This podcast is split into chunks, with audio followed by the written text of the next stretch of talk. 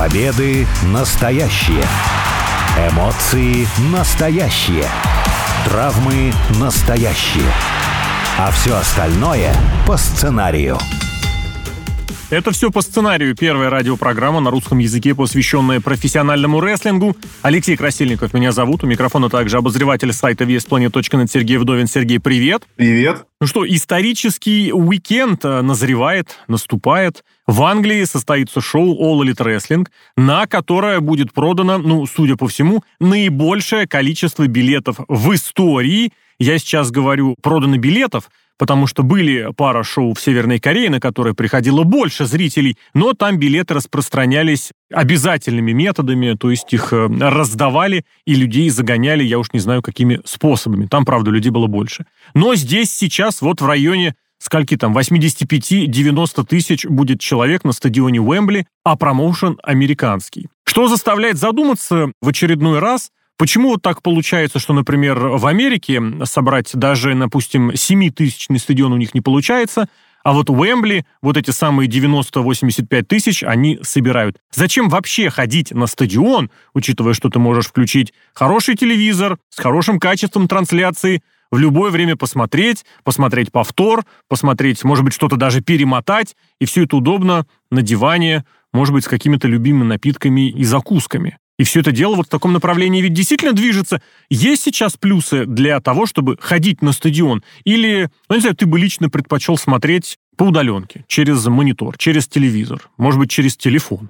Вот это шоу All In от AEW, это действительно какой-то феномен, потому что я встречал, то есть в интернете, но все равно людей, которые вообще к рестлингу никакого отношения не имеют, но у них друзья, знакомые, все повально идут на рестлинг, на AEW смотреть этот самый лондонское шоу. То есть это действительно люди туда идут, ну, какое-то крупное большое событие. Вот я не знаю такого большого, хотя, может, конечно, он как-то искусственно раздутого, но хайпа, когда в прошлом году WWE приезжала, пусть не в Лондон, но в Уэльс, ну, такого не было. Хотя стадион-то они тоже заполнили, и зрителей было много. Но вот именно что вот какого-то подъема, ажиотажа жителей даже не то, что Лондона, а даже американцы, мне кажется, туда поедут. Такого не было. И понимая, что можно присутствовать на историческом событии, конечно, да, что 90 тысяч, да, вот я там был, футболку какую-нибудь купить, что смотреть, что я там был. Но это за собой влечет столько дискомфорта, мне кажется, что я даже не знаю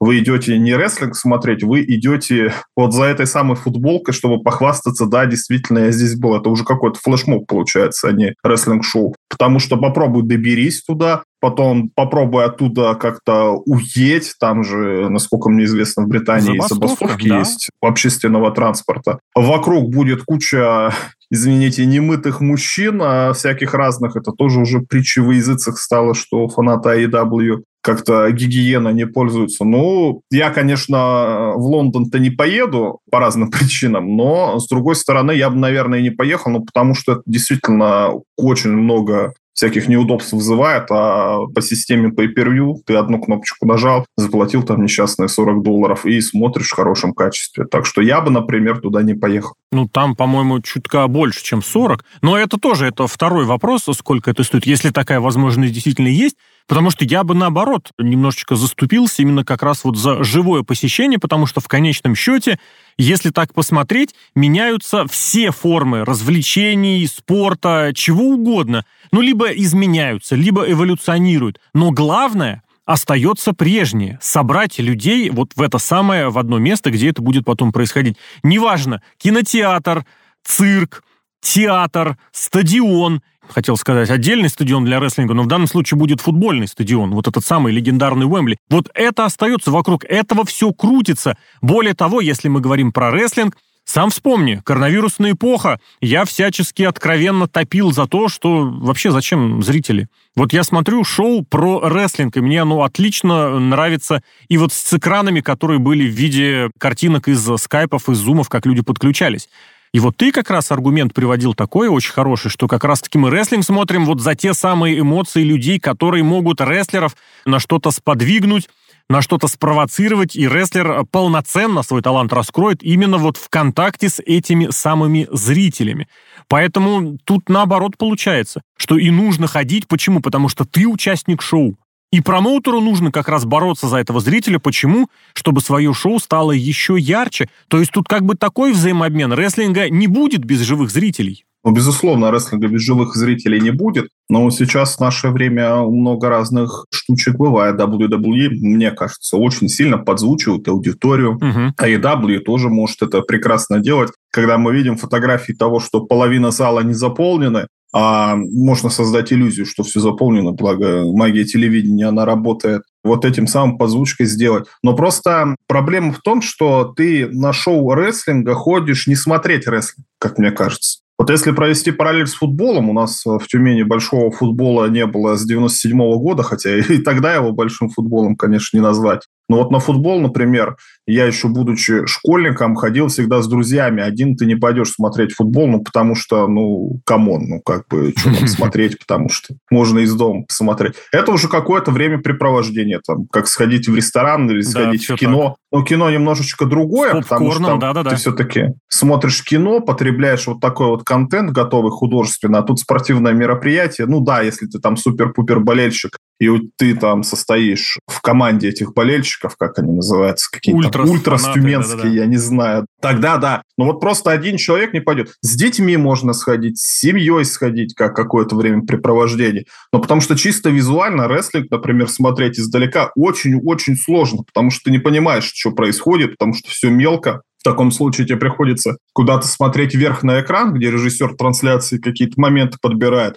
Но зачем тебе смотреть вверх на экран, если ты можешь из дома смотреть на своем экране все mm-hmm. это лучше? Ну, в таком случае нет, конечно. Ну, это больше такой вот именно культ-поход куда-то или еще что-то к рестлингу абсолютно никакого отношения не имеет. Именно как к просмотру рестлинга. Ты знаешь, вот ты сказал про рестлинг. На самом деле не только рестлинг, и другие виды спортивных развлечений, и спорта в частности, тоже не очень хорошо смотрятся издалека. Относительно недавно Расселмания была в Далласе, вот на этом на огромном стадионе AT&T, который славен тем, что там самый огромный экран вообще в истории. И я вот иногда, ну, я болею за команду, ну, как болею, слежу за командой, которая играет на этом стадионе э, в матче чемпионата НФЛ. И вот в среде тамошних болельщиков периодически возникают вопросы, мол, из серии, вот я возьму в такой сектор билеты, увижу ли я хоть что-нибудь Первый комментарий, который приходит, самый в итоге голосуемый, самый поддерживаемый комментарий, гласит, что даже если ты будешь сидеть в первом ряду, ну вот в первом секторе, ладно, в первом ряду, возможно, нет, ты все равно большую часть времени будешь смотреть на экран. Почему? Ну вот потому что он позволяет сказать. То есть это не только рослинговая фишка, о том, что все очень мелко, если смотреть издалека. Но с другой стороны, издалека все мелко, это если ты пришел на очень большой стадион. В этом плане, да, вот с Расселмани очень часто приходят такие фотографии, когда человек, допустим, с последнего ряда фотографирует, и там такое ощущение, что в другом городе просто соревнование происходит, потому что этот ринг настолько маленький.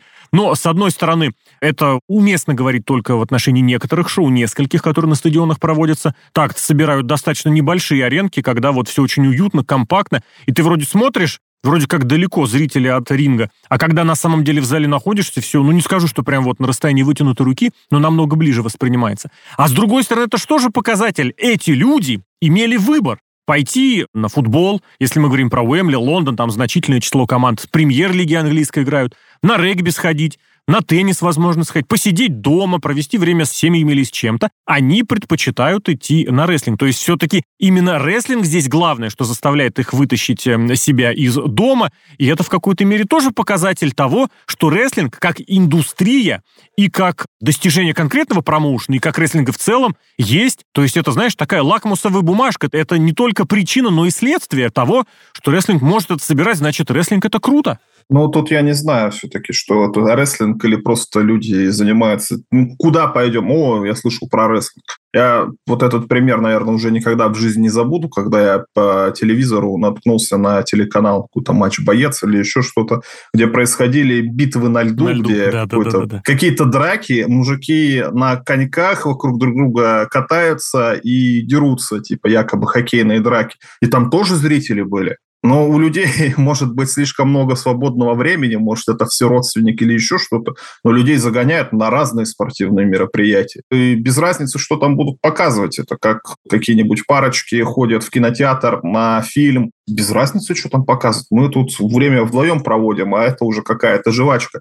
Так что рестлинг в этом плане как раз-таки вот если ты хочешь смотреть рестлинг, если тебе интересны приемы, сюжеты, как люди на ринге взаимодействуют, какие рожи при этом корчат, ты наоборот, ты будешь сидеть дома, смотреть по телевизору, отматывать какие-то моменты, фиксировать какие-то моменты, я не знаю, скриншоты делать, э, выставлять их в интернет, смотреть, какой я момент подловил. Вот это вот на самом деле круто. А вот все, что остальное, все это, ну, не показуха какая-то, а, ну, вот такая вот культурная программа, которая к рестлингу особо отношения не имеет. Если бы вместо рестлинга показывали водное поло, или просто поло, если мы про Великобританию говорим. На поло же тоже, наверное, ходит там весело, лошадки скачут, где-то еще лошади увидишь. Ну, в Британии, может, наверное, увидишь, но все равно. А тут вот смотрите, какие-то красивые мужчины полуголые, давай на мужчин посмотрим. Да, давай. Вот они смотрят минут 15, а все остальное время с друг другом общаются и проводят время. Ну, я не знаю, на самом деле, любой ли вид спортивных развлечений способен так вот человека занять. Это, в принципе, как раз это подтверждает, что в уикенд, когда можно сходить куда-то или еще не знаю куда-то,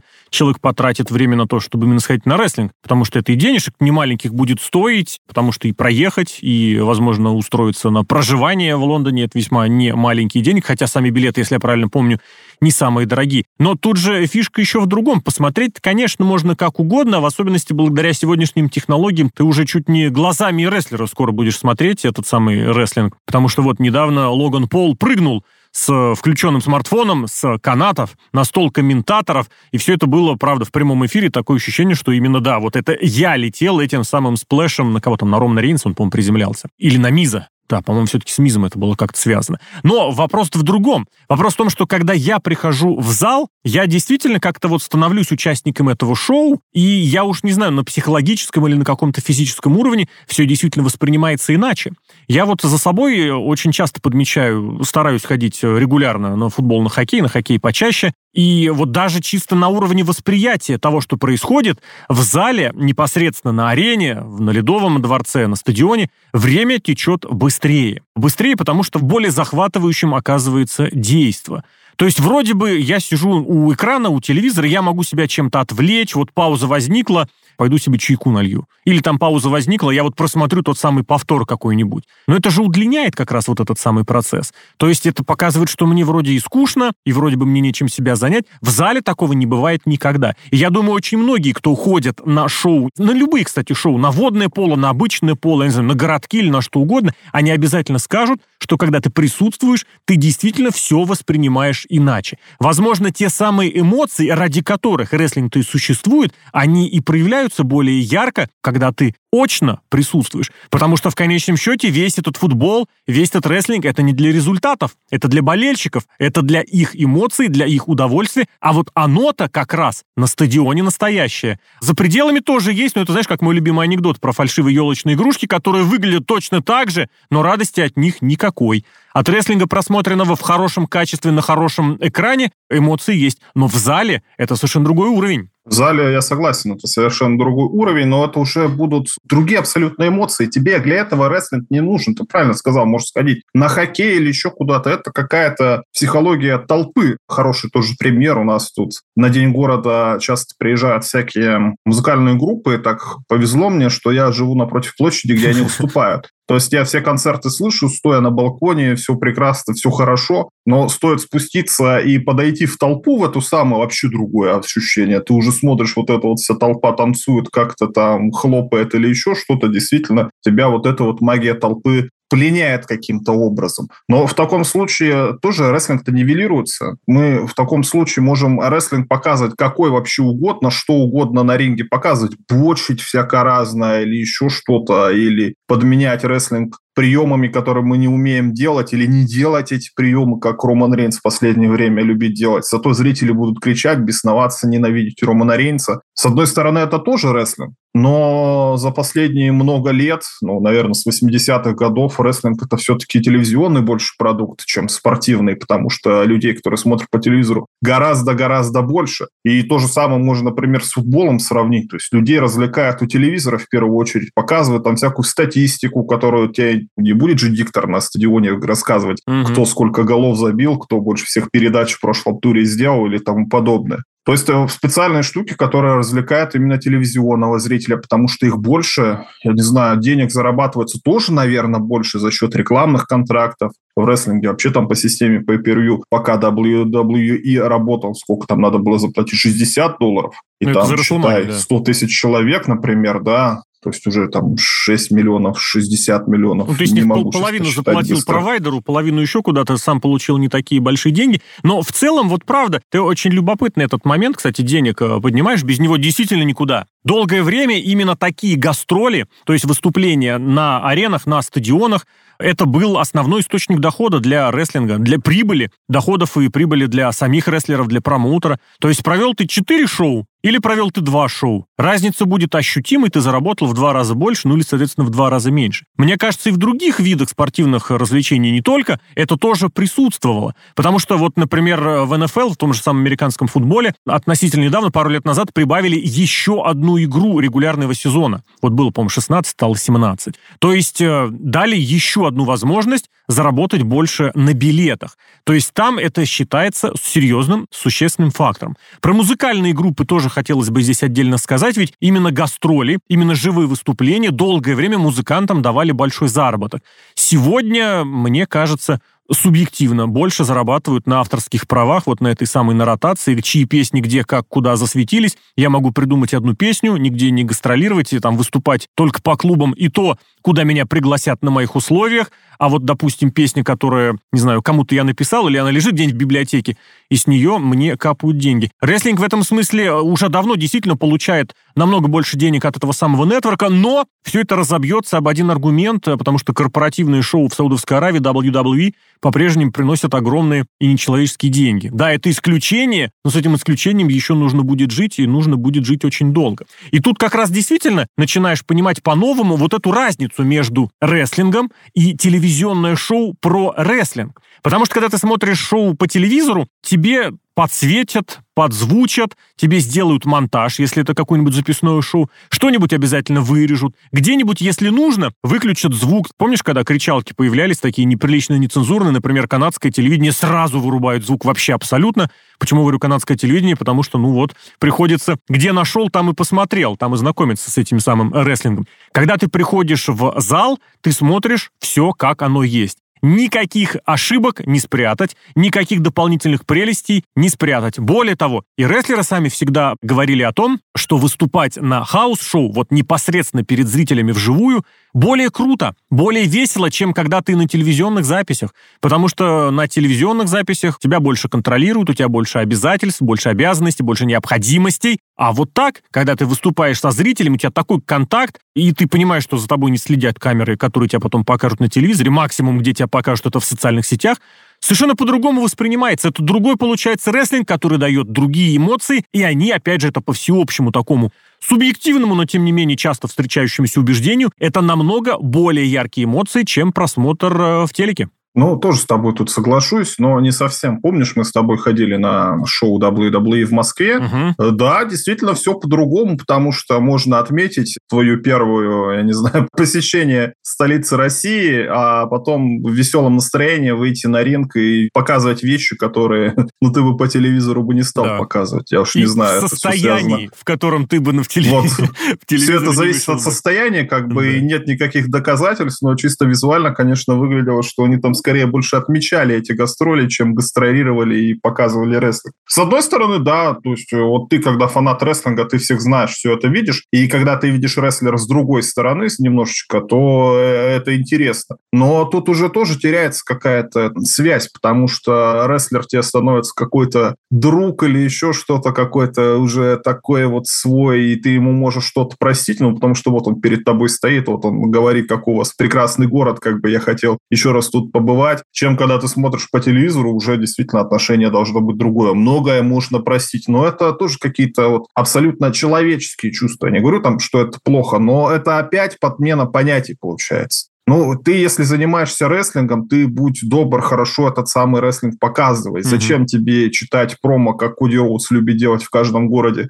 про всякие штуки, которыми он занимался раньше, и фанат это, в принципе, это знает, и по телевизору лучше такие не показывать. Но, с другой стороны, это уже какой-то непрофессионализм, это понебратство. Давайте будем отличать все-таки... Ну, злоупотребление, да. Рестлера от фаната, да. То есть ты эту хорошую реакцию вызываешь, ну, просто потому что ты тут. Ну, как на тебя уже пришли посмотреть, mm-hmm. конечно, ты уже с каждым в этом шеститысячном зале уже вот знакомый человек, уже давай пошли вместе выпивать, дальше продолжать или еще что-то. Да, это есть, но не должно быть такого, я считаю. Все-таки зритель должен быть позлее, потребовательнее, потому что в таком случае рестлинг превратится вот в эти вот посиделки какие-то, и через телевизор, на примере AEW, мы это наблюдаем. Симпанк занимается теми же самыми посиделками, только на национальном телевидении. Но обрати внимание, тогда нужно, получается, разделять в себе фаната рестлинга и, грубо говоря, ценителя, обозревателя рестлинга. Я фанат, я пришел поорать, потопить, посмотреть, может быть, даже отбить кому-то пятюню,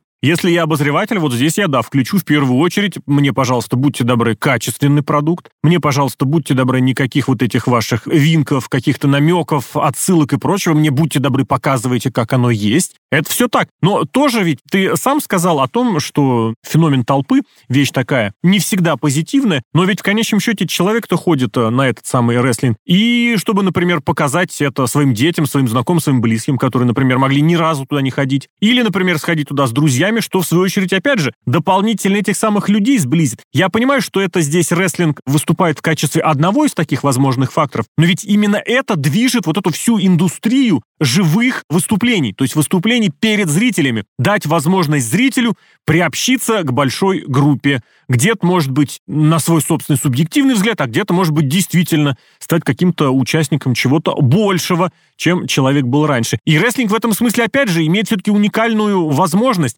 Если в футболе, в хоккее зрители, ну, что там, кричат, э, скандируют, болеют, что-то еще аплодируют, то в рестлинге зритель действительно участник всего шоу. Мы прекрасно видим и не раз, как вот эти вот конфронтации или, наоборот, поддержка человека в итоге, ну, совершенно по-другому и выставляют для него самого в первую очередь, а потом он и сам, кстати, может рестлером стать. Вот буквально на днях был дебют одной из самых известных фанаток рестлинга, известных в интернете, в нишевой, естественно, среде, девочка, которая еще была я не помню, кстати, сколько ей тогда лет было. Сейчас ей уже 16, она уже огромная такая девушка, и которая провела первый матч в рестлинге. Вот такая вот получилась жизнь. То есть приобщиться, дать какой-то новый оборот вокруг самого себя, это у рестлинга, не знаю, мне кажется, у других видов спорта, если сравнивать с спортом, такого не будет. Ну, такого, может быть, и не будет, но и такого, наверное, быть-то не должно. Все-таки компания, которая занимается рестлингом, она должна понимать, ну, она смотрит, кто звезда на ринге. Хороший пример был, кстати, в сериале «Хилы». Сейчас второй сезон выходит, там, когда брат главного героя совершенно случайно вышел на ринг, а он такой высокий, харизматичный, крутой парень, и сразу стал популярен. Ему надо было сделать, чтобы он был хилом, а он хочет хорошим парень был, и из-за этого вся драма-то и случилась. То есть тут, тут зрители как-то повлияли. Но в первую очередь должен смотреть на это букер. Если что-то меняется, зрители на кого-то реагируют, ну, в другой зал привезти, в третий зал, в четвертый, это если какая-то крупная компания, которая может колесить по разным регионам. Или там на видеозаписи смотри отзывы не только на каком-нибудь условном Reddit, но в том числе и на других тематических сайтах. То есть надо смотреть, как рестлер позиционируется в разной аудитории, если хочешь этим заниматься. А на футболе тоже у меня есть хороший пример, когда я был еще тоже школьником на футболе. Судья показал желтую карточку. Все мы начали кричать кричалку «Судья!» Он посмотрел на зрителей так пальцем поводил, типа, не надо так ругаться, а потом поскользнулся и упал. Вот так вот. Настоящий. То есть можно как-то тоже повлиять. В общем, наверное, действительно, сегодняшние реалии таковы и прекрасны тем, что можно выбирать, как потреблять этот самый продукт. Кому-то интереснее действительно сходить с друзьями, кому-то комфортнее посмотреть дома в камерной обстановке, кому-то интереснее побыть фанатом, кому-то интереснее побыть обозревателем. В общем, плюсы есть и у того, и у того. Единственное, ну вот я от себя всегда считаю, что если есть какие-то свои местные вот эти вот инди, свои местные балеты, театры, цирки, лучше, конечно, сходить и поддержать, потому что это еще и хорошая такая социальная нагрузка. А в остальном каждый, конечно, выберет для себя сам. Посмотреть ли шоу рестлинга по телевизору экрану, или, например, вот съездить в Лондон на стадион Уэмбли, где будет рекордная за долгое время аудитория. О разнице и об общем в восприятии рестлинга очно или через экран побеседовали, поспорили Алексей Красильников и Сергей Вдовин. Сергей, благодарю. Пока.